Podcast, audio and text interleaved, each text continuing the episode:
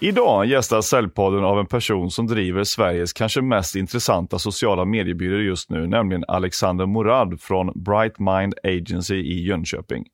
Med datadriven analys, djup förståelse för kundens kund och en stor portion klurighet så ser han till att bolag får smart exponering med maximal outcome, och hur det här ska gå till, eller hur det går till, ska vi prata mer om. Så välkommen till Cellpodden, Alexander. Tack Mattias. Hur är läget? Jo då, det är bra. Själv? Jo, det är bara fint. Det har varit intensiva veckor här, men det är underbart att det är så. Man ska aldrig klaga på det liksom. Nej, precis. Men du, om vi börjar lite grann här då. I bakgrunden här till Bright Mind Agency. Hur kom du på idén att du skulle skapa en sociala mediebyrå från början? Ja, det är en bra och stor fråga egentligen som jag skulle kunna prata om en evighet.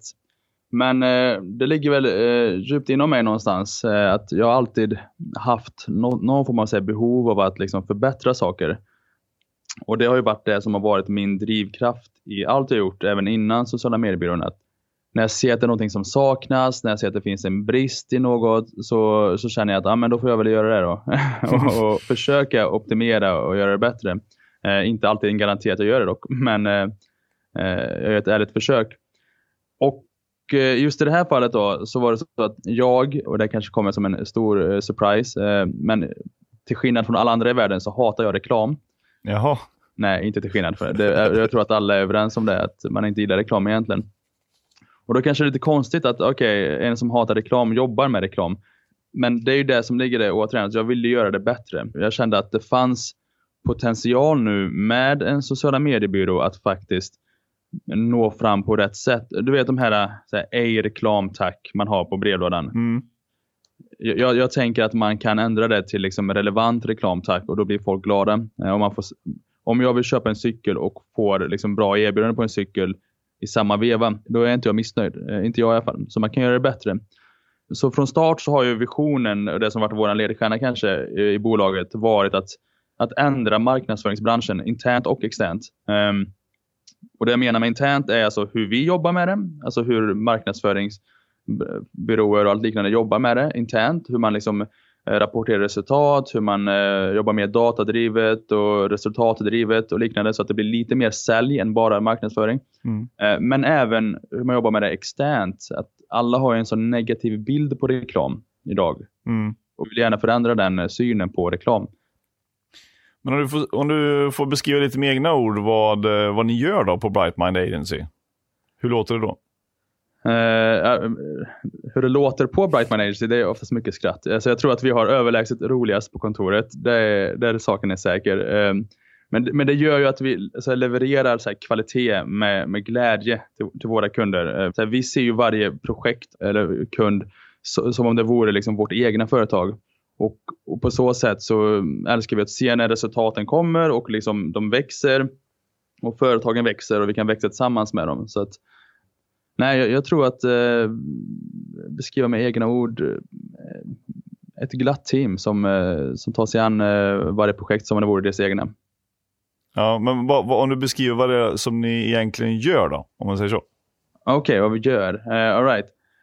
Det vi gör är att vi jobbar ju med sociala medier, med marknadsföring på sociala medier. Så att vårt jobb är att optimera resultaten och jobba med den datan som kunderna har för att nå ut till rätt folk. Att vi skapar relevant, anpassad marknadsföring. Det innebär alltså rätt innehåll, rätt text, rätt bilder mot rätt personer.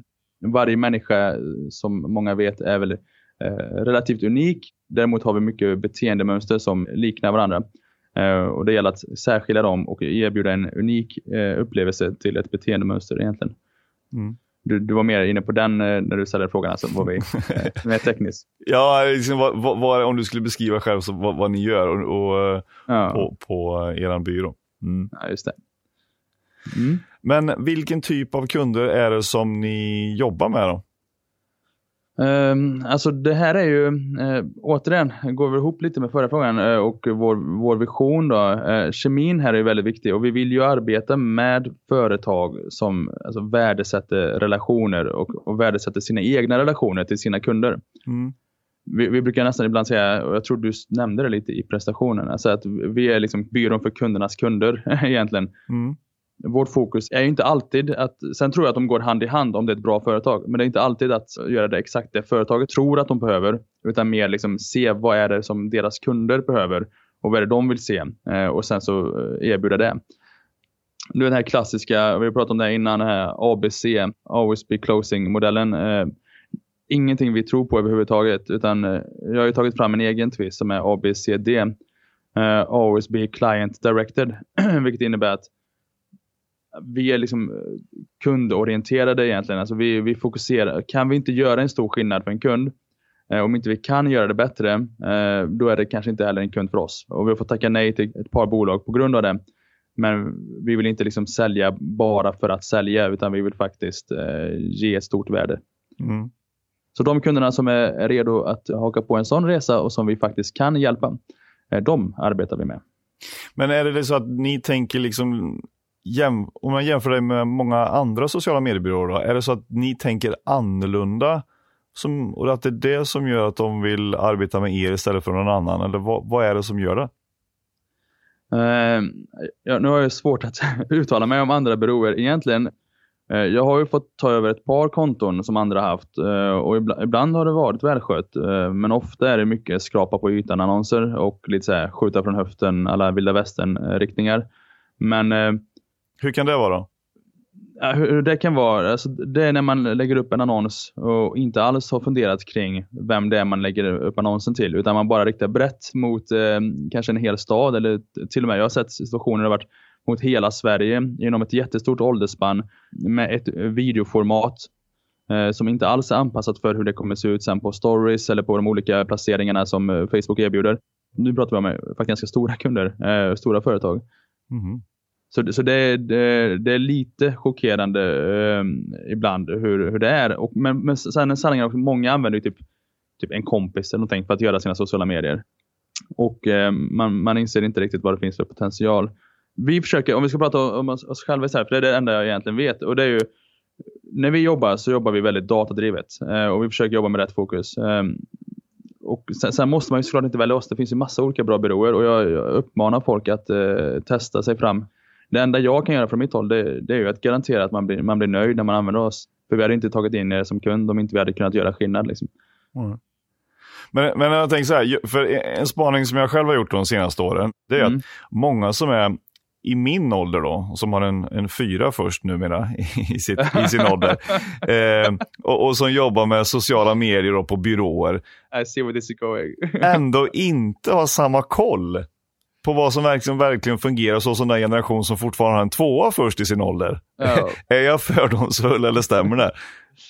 Alltså man brukar ju säga att vara fördomsfull är en nyckel i just marknadsföring. Men generellt är det nog så som du beskriver. Men allt handlar ju om att vara, alltså hur up to date man är.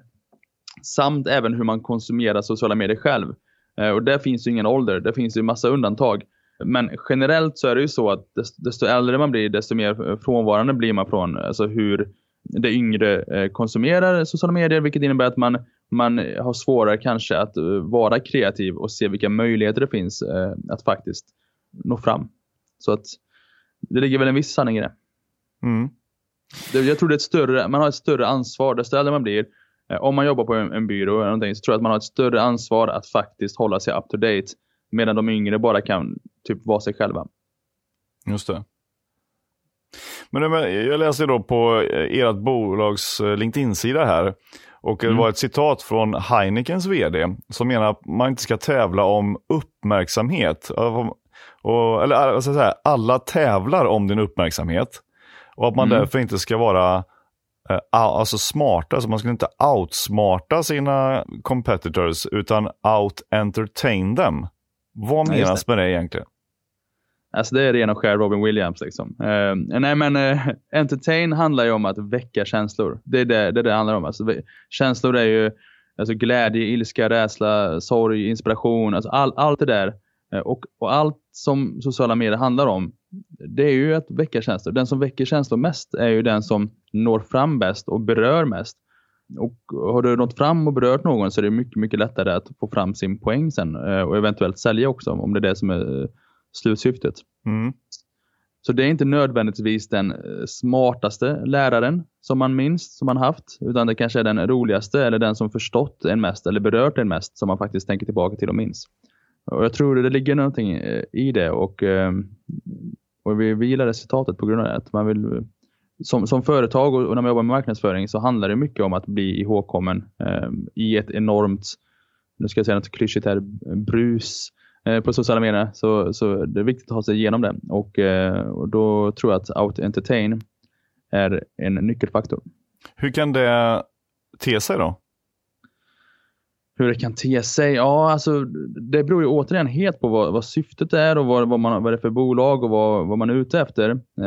Men det handlar om att förstå sin målgrupp och möta deras behov och intressen. Göra någonting roligt av det man har. Jag tror att när du tänker tillbaka till marknadsföringskampanjer som varit bra, som du har fastnat vid, så har det varit kanske företag som haft lite mer självdistans. Det har varit en cykel på köpet kanske och liknande grejer. Mm. Och sen är det alltid den här tunna linjen i liksom när det är för mycket och när det är för lite. Men egentligen är det contentmässigt egentligen fokus där. Hur man är relevant till sin målgrupp. Om det är humor som är det, ja, men då är det som gäller. Om det handlar om att skapa bara en skön känsla. Jag vet inte om du såg våran rekryteringsfilm som vi gjorde. Nej. På 14-15 sekunder, någonting som vi la upp på LinkedIn. Den säger ingenting om vad det är för jobb hos oss. Den säger ingenting om hur duktiga vi är eller liksom hur smarta vi är, utan den bara bygger upp en väldigt skön känsla av att det är väldigt kul att jobba hos oss och att det är någonstans, det är en resa man vill vara med på. Och vi fick ju 18 ansökningar på 2 dagar där. Och någonstans så tror jag det är viktigt att man liksom hela tiden tänker på vilka är det som kommer söka jobb hos oss till exempel i det här fallet. Vad är det för typ av folk vi letar efter? Hur konsumerar de media? Och vad är de ute efter? Är det liksom höga löner som är viktigt? Eller är det en schysst arbetsplats? Eller är det utvecklingspotential? Och så vidare och så vidare. Och att man möter det behovet. Mm.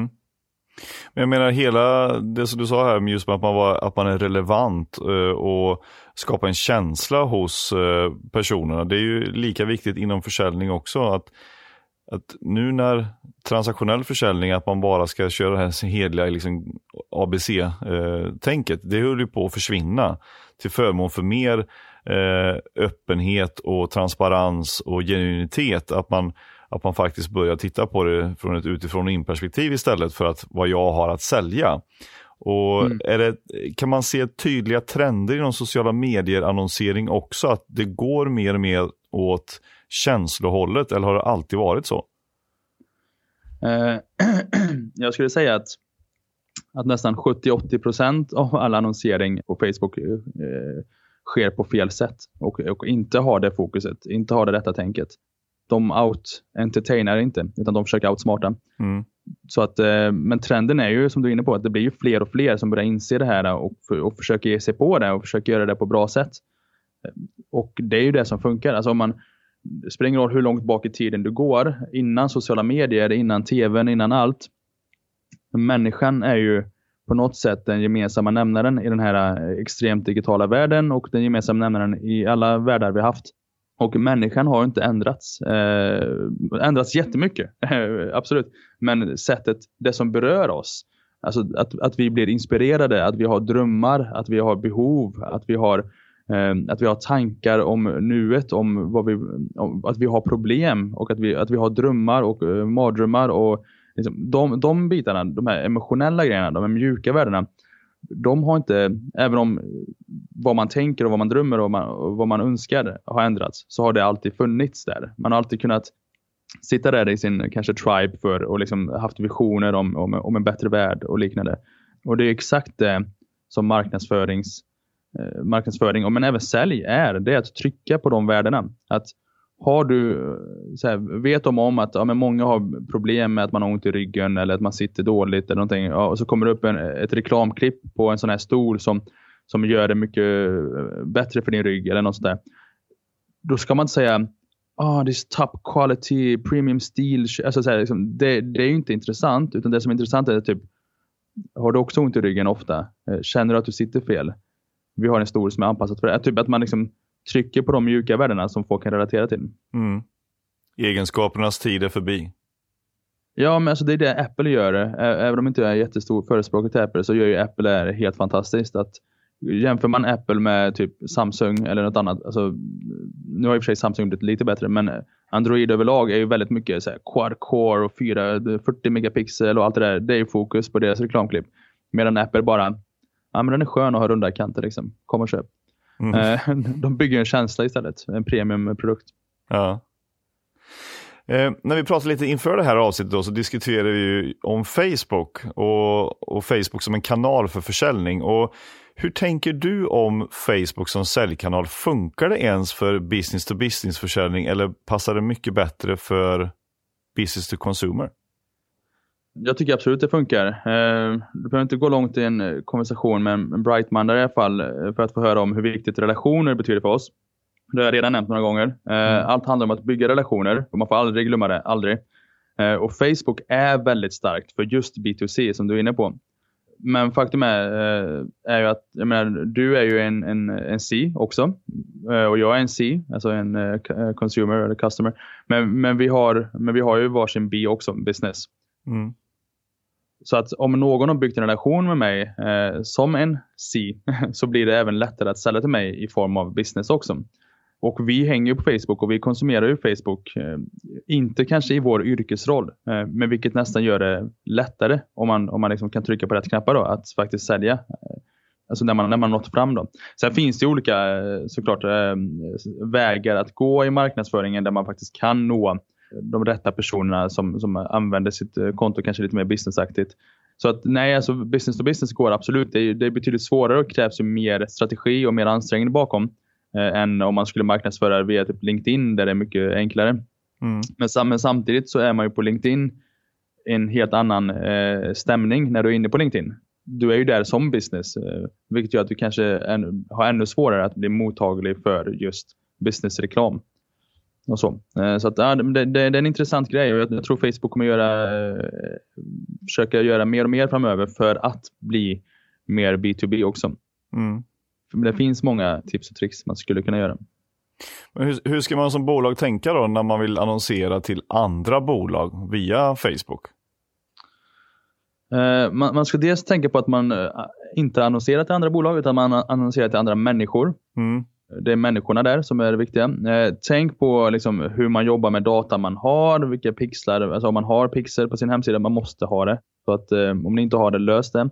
För den pixeln liksom mäter av alla som besöker er sida och beroende på hur ni har byggt er hemsida så kan ni också särskilja vilka som eventuellt är business och vilka som är consumer. Och sen man ska också tänka på om man jobbar med så här B2B-riktade videoklipp som man kan retargeta. Tänk på att man når fram till rätt personer. Då pratas om beslutsfattare. Man liksom behöver liksom göra reklam eller marknadsföring till en vd eller marknadschef eller beroende på vilket bolag du är ute efter, den som är beslutsfattare. Men återigen, tänk på att inte vara för business eller för smart. Prata istället deras språk och out-entertain de andra. Men när ett bolag kommer till er och säger hej Alexander, kan du hjälpa oss att göra en kampanj här nu för vårat bolag säljer någonting, tjänst till något annat bolag, redovisning eller vad det nu kan vara. Hur tar du dig an det då för att kunna liksom out-entertaina alla andra som sysslar med samma tjänster eller produkter? Ja, det är en stor process där. Då sätter vi oss i teamet och diskuterar deras tjänst. Vi ser vad de har för USPar, vad som gör så att de sticker ut, vad som gör så att de är, varför man ska använda dem och liksom ta reda på vad bolagets varför är, alltså varför de ens finns. Och oftast då när man går in i deras visioner och USPar så börjar man se en väldigt tydlig signal till att okej, det här, alltså trycker jag på de här bitarna så det kommer vara svårt att inte sälja nästan, för det är så pass bra eller det är så pass, sen kan det vara en dålig produkt. Så är det ju, men det finns ju dåliga produkter och det blir en större utmaning då. Men som jag var inne på innan är att vi jobbar ju inte med exakt vem som helst, alltså kan vi inte leverera, känner vi att vi inte kan göra en skillnad så tänker inte vi sälja bara för säljandes skull. Vi vill också veta att det vi erbjuder faktiskt ger ett mervärde till de som de som vi marknadsför mot. Eftersom vi vill göra reklam bättre så har vi en liten skyldighet till det. Så att, så är det. Men sen skulle jag säga att jag brukar oftast, eller vi brukar oftast rekommendera LinkedIn i ett första steg. Vill man gå in på Facebook så brukar det oftast handla om att kanske jobba mer alltså varumärkesbyggande, employment branding, de bitarna, kanske rekrytering på ett annat sätt och så. Vill man sälja någonting till andra bolag, då behöver man verkligen ha en relevant målgrupp. Man behöver verkligen kunna bygga den målgruppen från scratch nästan. Och det kan vara allt ifrån en video som säger så här: 3 misstag som en egen företagare gör, till exempel. Sen så ser du att alla som har sett 95% av den videon skickar du marknadsföring till om en tjänst som hjälper typ startups eller egenföretagare eller något sånt där. Och någonstans är det inte 100% relevant, men någonstans kan man ändå säga att, eller säga att det är 5 tips då. Alltså om någon kollar på 5 tips för misstag som en egenföretagare gör, så är oddsen ganska stora att den personen är egenföretagare eller känner någon som är det. Mm. Så att på så sätt så kan man också bygga en egen målgrupp. Just det.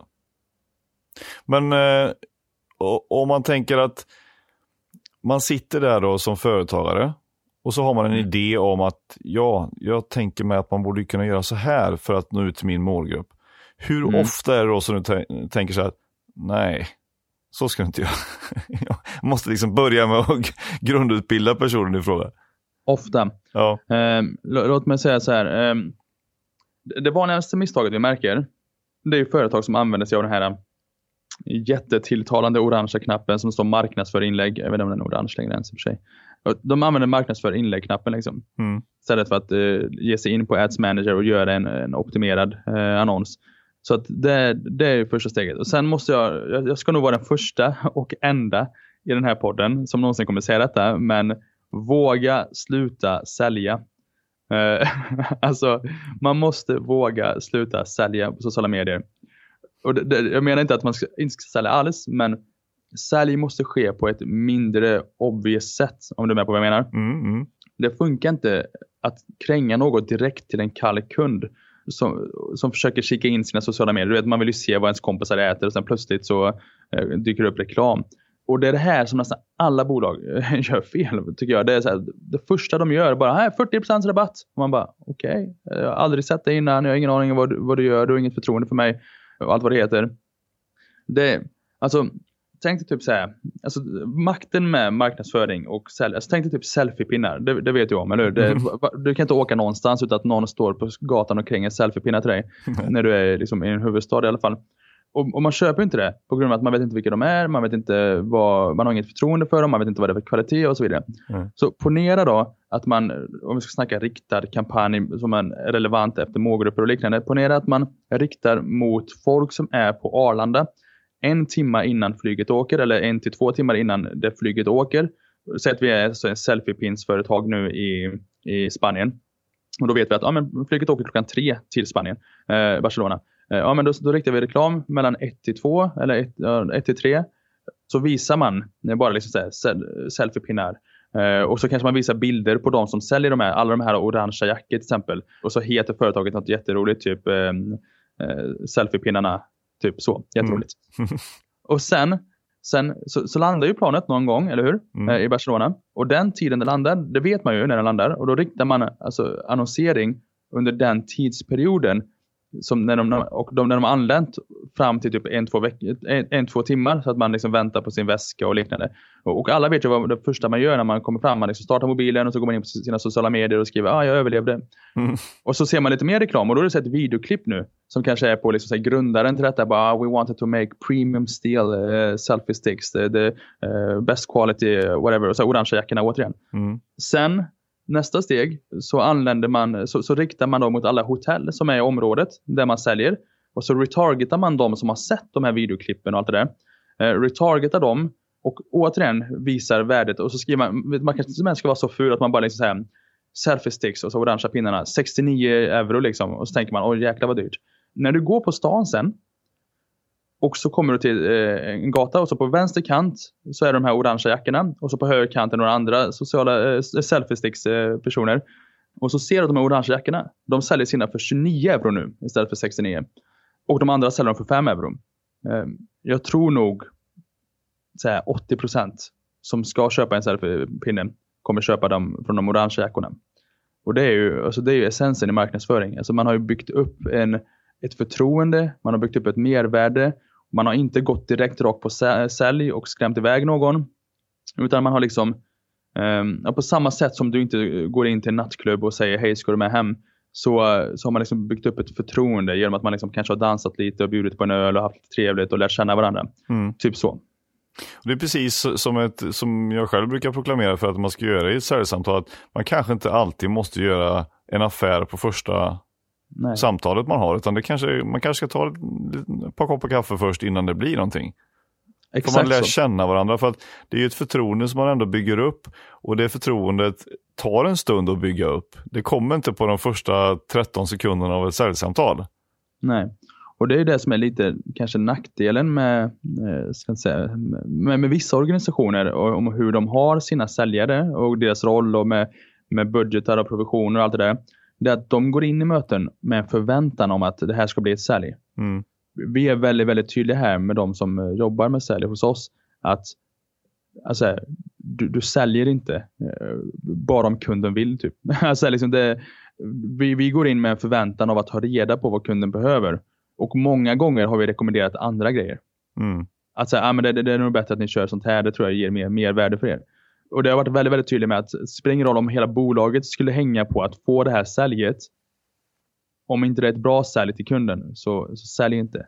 Så våra säljare har det liksom i sig att liksom säga, de känner inte den pressen på det sättet. Utan det handlar om att de faktiskt ska ge ett mervärde. För vi tror verkligen och vi är övertygade om att sociala medier på rätt sätt för rätt företag är bara ett mervärde. Man får tillbaka det man investerar och mer det till. Liksom. Mm. Jag läste eller lyssnade på Gary Vaynerchuk som du säkert känner till. Han fick en fråga en gång, vad är egentligen värdet av sociala medier? Varpå han direkt svarade, vad är värdet på din mamma? Oj. Och det var ju helt tyst givetvis. Det går inte att säga vad värdet är på en person. Det går inte att säga vad värdet är på sociala medier. Utan det är ju hur man hanterar det här. Och hur din mamma har varit mot dig. Och hur du är mot din mamma. Och hur den relationen som ni har byggt upp.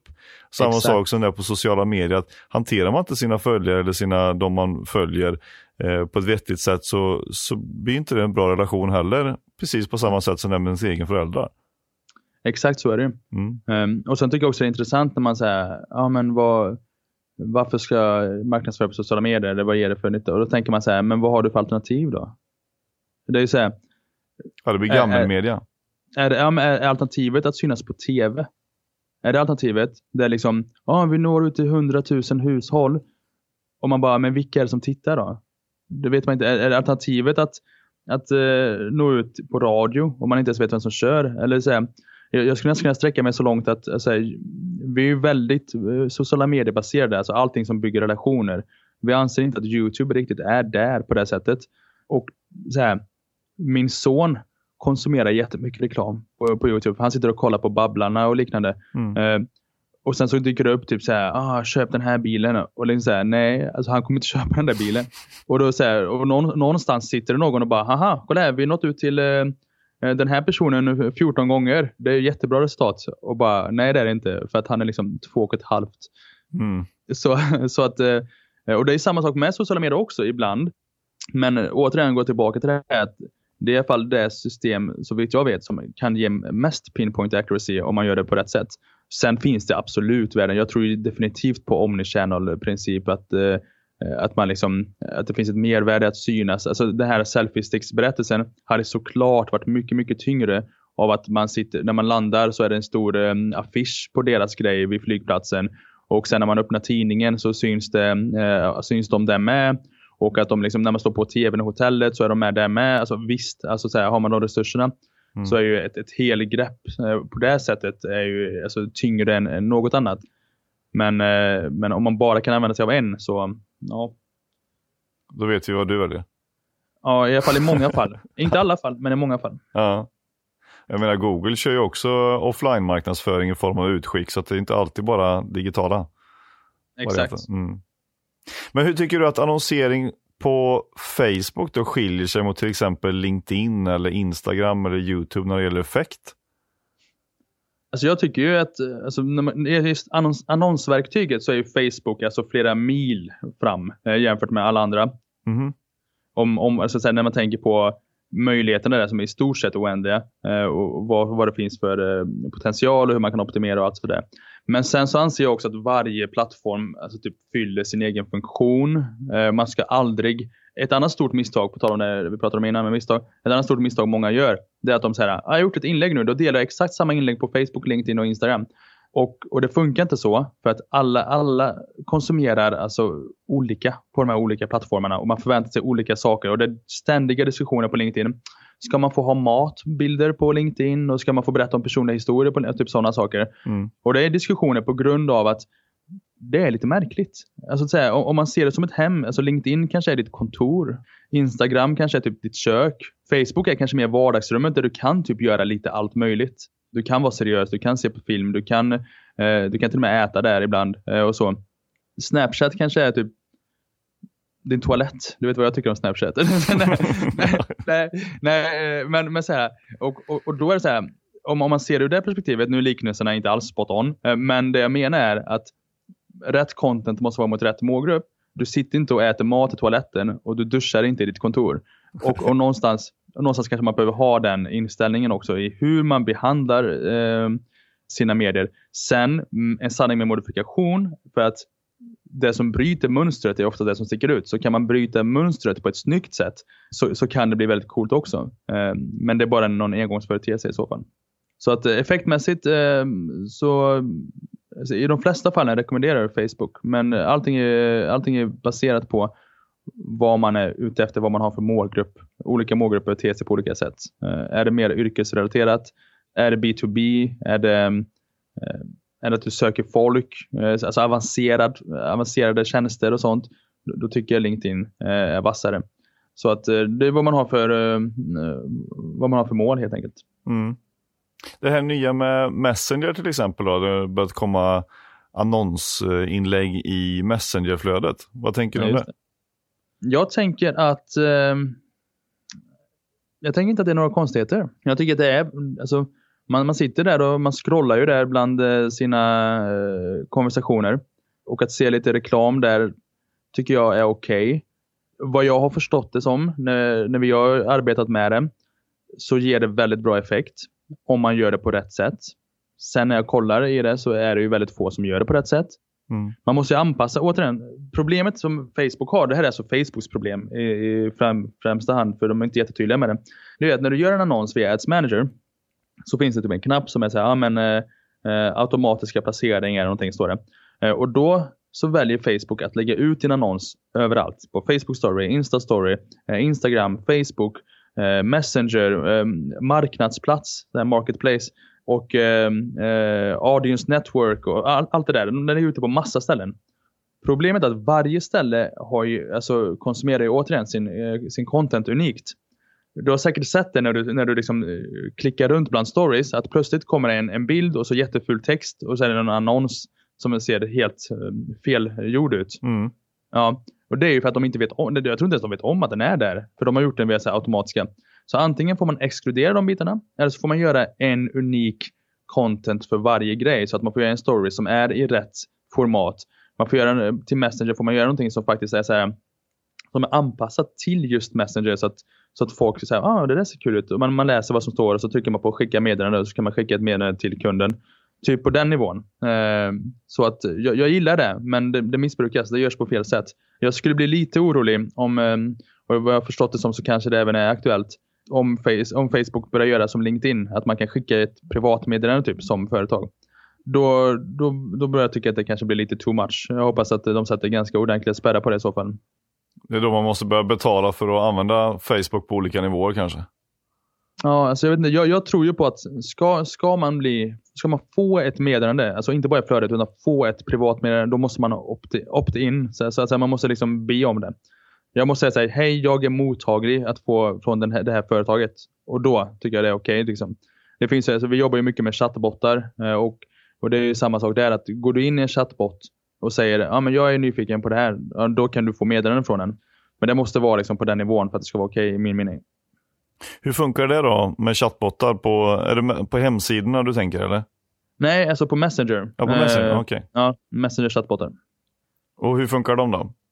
Egentligen exakt som du vill. Alltså du kan ju, en sån chattbot kan du koppla till din sida och du kan liksom sälja pizza på den. Alltså du kan liksom, om du är en pizzeria så kan du direkt via chattbotten bara skriva till dem, hej jag vill ha en pizza, och så liksom beställer du den och så betalar du och så får den hemskickad. Det som är bra med en chattbot är att den kommer ihåg, så du skulle kunna säga ja, men samma gamla typ, och så får du det du alltid har beställt. Du kan också skicka ut meddelanden så den känner igen, så du typ säger, jag kan se att okej, den här personen har inte skrivit till oss eller beställt någonting på 3 månader, och då skickar man ett meddelande till den och säger typ hej, nu var det ett tag sedan vi hördes sist, du, här får du 30 kronor rabatt typ, så man kan mer sälja via en sån. Och ja, men så, möjligheten är oändlig. Det är som en app egentligen fast på Messenger, och där USPen är att du är på en plattform där alla är, och du är på en plattform där du faktiskt kan nå ut till folk igen när de har optat in. Du kan få skicka ut nyhetsbrev på det här sättet. Säg att Cellpodden skulle ha en bot, så skulle du liksom kunna, när folk skriver till den, du skulle kunna skicka ut säljtips till folk, och sen skulle du skicka ut när det kommer ett nytt avsnitt och lite sådana saker. Så att i USA är detta svinstort. Sverige har inte liksom tagit sig an det helt ännu. Vi har gjort en hel del bottar till så här, politiska partier inför valet, där du kunde ställa vilken fråga som helst om deras partiprogram och få svar på det. Vi har gjort ett par bottar till bland annat Elmia också, för deras mässa, till olika event och sådana saker. Men i USA så har ju liksom, du har ju Domino's Pizza har ju det, du har ju Lego har ju det, alltså det är typ jättestort där borta. Katy Perry har en bot också. Okej. Okay. Vad händer i hennes bot? Vad som händer i hennes, alltså, nu har inte jag testat den, men nej, men det som händer i hennes bot är att du skriver till den och så liksom får du prata med Katy Perry, vilket inte är Katy Perry, och sen så skickar hon ju ut liksom när det kommer nya låtar och nyheter helt enkelt. Mm. Jag tänker på det som du nämner nu, det är ju lite grann, hon är ju en ganska stor influencer ändå, men tror du att annonsering i sociala medier kommer utveckla sig åt det hållet att man istället för att annonsera liksom bolagets produkter från bolaget, att de istället hamnar hos influencers som sköter bolagets marknadsföring istället för att bolaget gör det själva, om du förstår vad jag menar? Ja, precis. Nu kommer jag låta som en broken record här, men jag tror den gemensamma nämnaren här är ju, alltså för marknadsföring är ju liksom relationer och liksom människan, och det tror jag definitivt kommer fortsätta vara. Vilket innebär att mycket kommer vara influencer marketing. För att det är ju mycket relationer där och det är mycket människa. Men alltså det är byråerna och bolagen som förstår sig på människan och kan prata med människor, det är de som kommer lyckas bäst i framtiden. Och det kommer vara, alltså vi lever i en extremt digital värld där allting kommer bli någon form av AI och liksom robotar, chattbottar och allt vad det heter. Och det kommer liksom, det kommer vara det som skiljer företagen åt egentligen. De som förstår sig på människor och de som kan prata på deras språk. Influencers kommer definitivt vara sådana. Så att absolut, jag tror det bara kommer bli mer och mer aktuellt med influencers. Mm.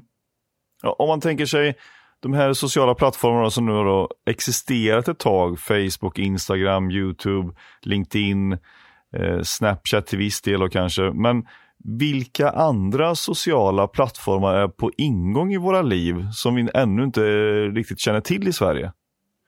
Alltså jag tror ju, alltså, det är ingen ny plattform och vi hänger jättemycket där.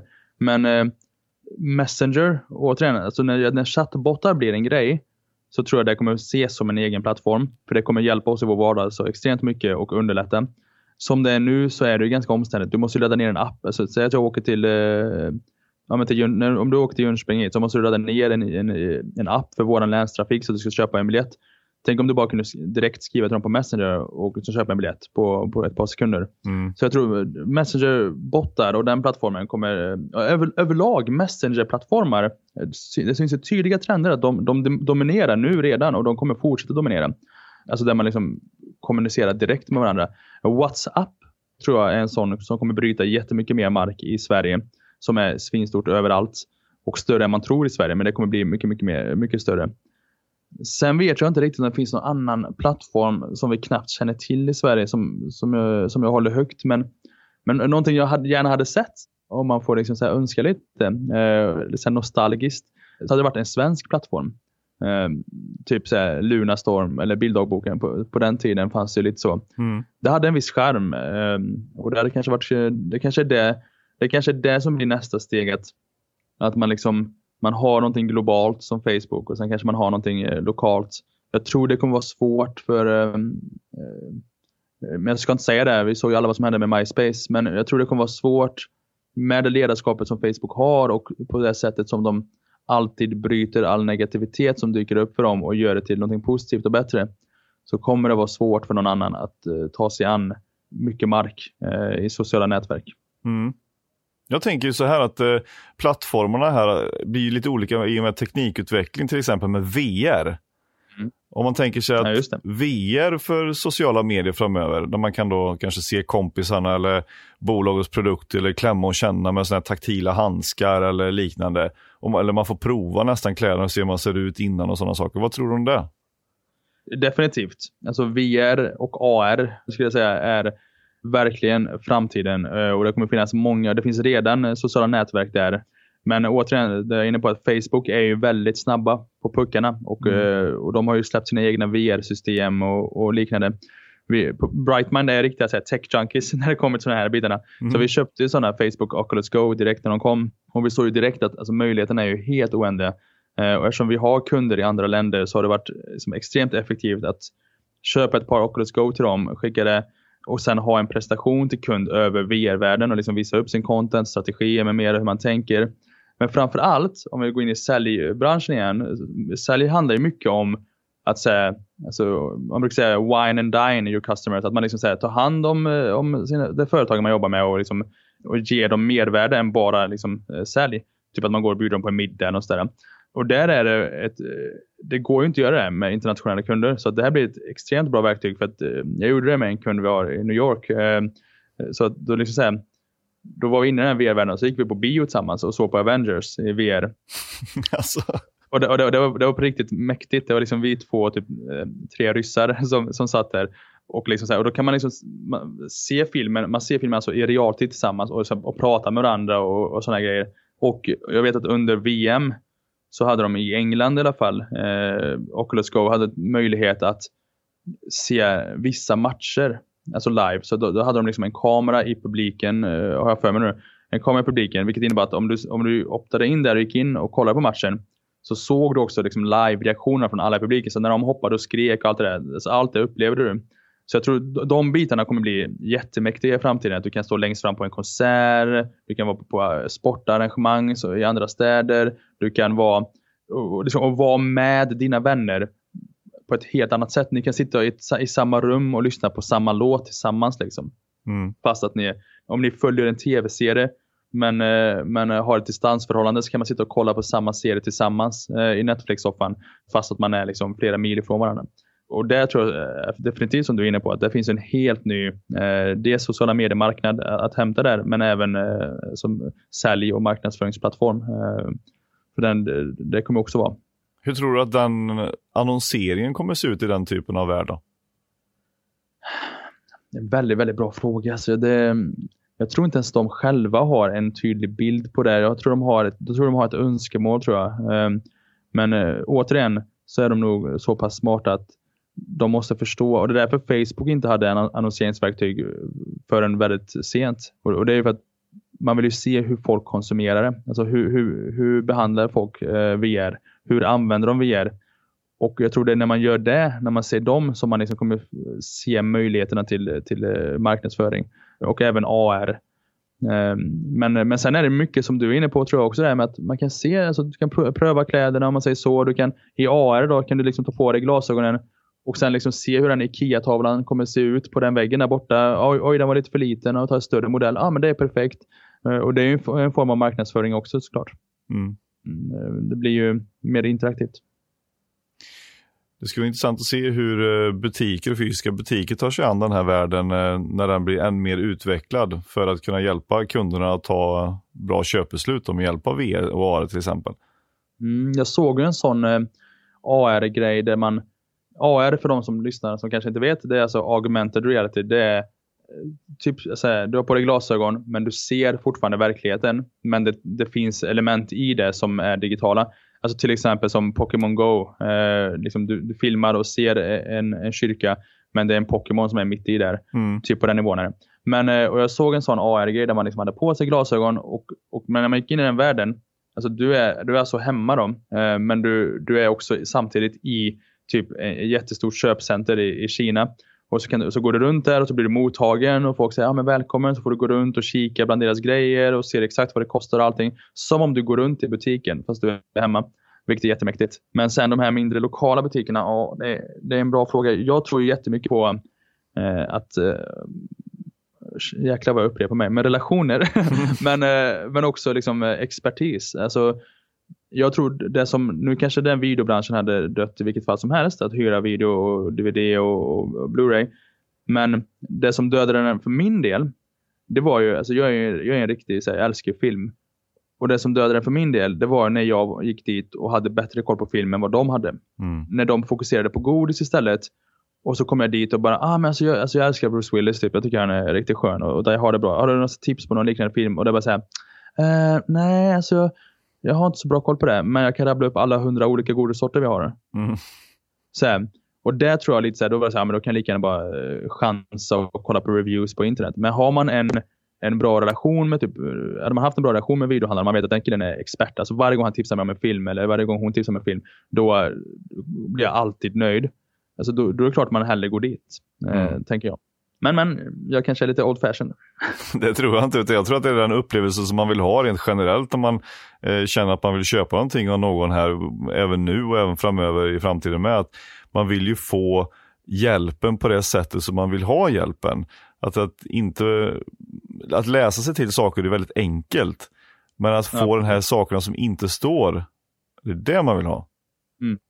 Men du, slutligen då, hur ser Bright Mind Agency ut om 3-4 år om du får bestämma? Är det ni som startar den nya svenska sociala plattformen då inom VR, eller vad blir det? Det tror jag inte, men man vet aldrig. Jag tror hade man frågat Google när de startade hur det kommer se ut, så ni hade inte fått det svaret som det är nu i alla fall. Nej men alltså, som tur är så hör jag inte och jag får inte bestämma allt själv, utan jag har ju ett helt team med mig och 2 delägare som gör egentligen all the heavy lifting. Jag bara sitter och pratar i podcast. Tror inte. Vår gemensamma vision är att förändra marknadsföringsbranschen så internt och externt. Jag tror inte vi har nått det målet efter bara 3-4 år. Men däremot hoppas jag ju på att vi har ett 10-tal till i bolaget, om inte fler, som strävar mot samma mål. Och att vi genom både ljusa och mörka tider i bolaget aldrig riktigt glömmer bort vad våran ledstjärna är. För jag tror det är då det blir dåligt. Liksom. När man börjar, om man hamnar i någon slags grej där man börjar fokusera på att jag måste sälja, eller jag måste fixa det här, jag måste ta det här och någonting. Och glömmer bort varför man gör det. Då är det illa. Så att... vart vi än är om 3-4 år så hoppas jag att vi har samma, att vi liksom åker mot samma riktning i alla fall, och att vi är närmare än någonsin. Mm. Och nu får vi ett tips då till alla som har ett bolag här och tänker att nu ska vi satsa på att göra en Facebook-kampanj. Vad är de 3 grundgrejerna som man behöver tänka sig innan man överhuvudtaget gör någonting själv eller går till en byrå?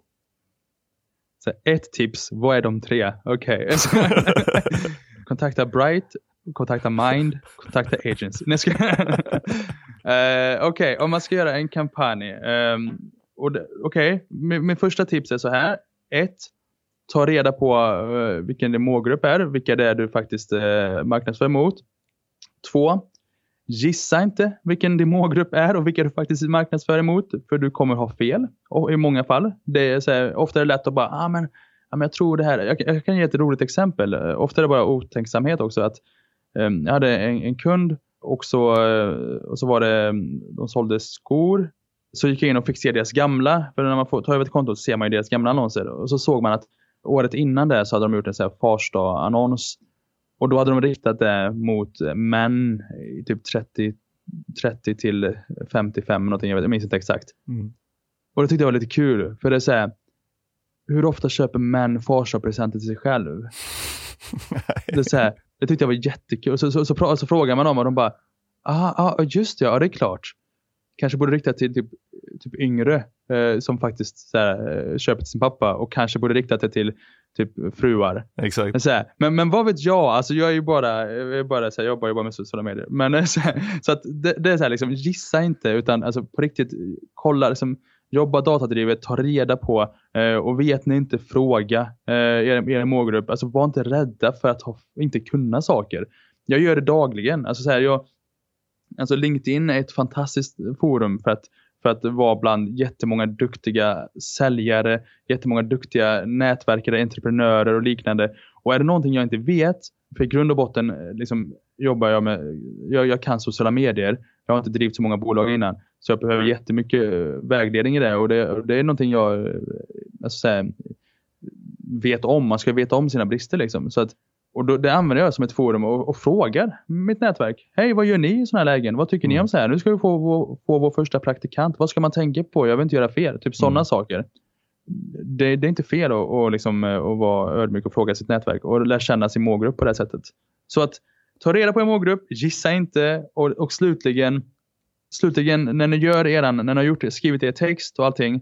Så liksom, gör det typ 10 gånger till. Gör om det. För att det är aldrig rätt från första början. Och var inte så stela och formella. Utan håll det lite mer casual. Alltså om det funkar för ert bolag då, det vill säga. Annars kan det bli väldigt, väldigt stelt och för informativt. Så återigen, jag tycker det är svårt att ge sådana här tips. För jag tycker inte... Men det var 3 bra tips ändå, och jag kan tänka så här, om man inte har följt dig eller följer dig på LinkedIn, så kan man ju gå in och följa dina inlägg, så förstår man lite grann med det här med att inte vara så stel, vad det innebär. Eftersom du har ju ganska roliga inlägg nästan varje gång som du skriver någonting, så bara, just det, så behöver man fundera på vad det står egentligen. Det är jättekul. Ja, man behöver vara en icebreaker. Alltså jag brukar säga, det är det här klassiska isberget. Man ser inte botten av isberget och det där klyschiga. Alltså på sociala medier anser jag nästan att det är tvärtom. Alltså, du kan se botten. Du kan typ inte se toppen. För man vet inte om det är typ ett fake-konto eller någonting som är bakom det. Mm. Men du kan typ se exakt vad de gillar, tycker och tänker. Och hur de agerar och hur de beter sig. Hur ofta, om de är benägna att klicka på annonser eller inte och så vidare. Den informationen kan du liksom få reda på. Så att... sluta sitta på båten och försök marknadsföra mot dem där uppe, utan hoppa in i vattnet och be a part of the team. Grymma slutord. Ja, tack så mycket för att du tog tid att vara med i Cellpodden och prata lite grann om effektiv annonsering, sociala medier, och lärt oss lite mer här om hur det ska gå till för att få ut mesta möjliga effekt. Och hoppas nu att ni får lite nya kunder och att Bright Mind Agency går som tåget här. Tack själv för att vi fick vara med. Tack, ha det bra. Ha det bra, hej.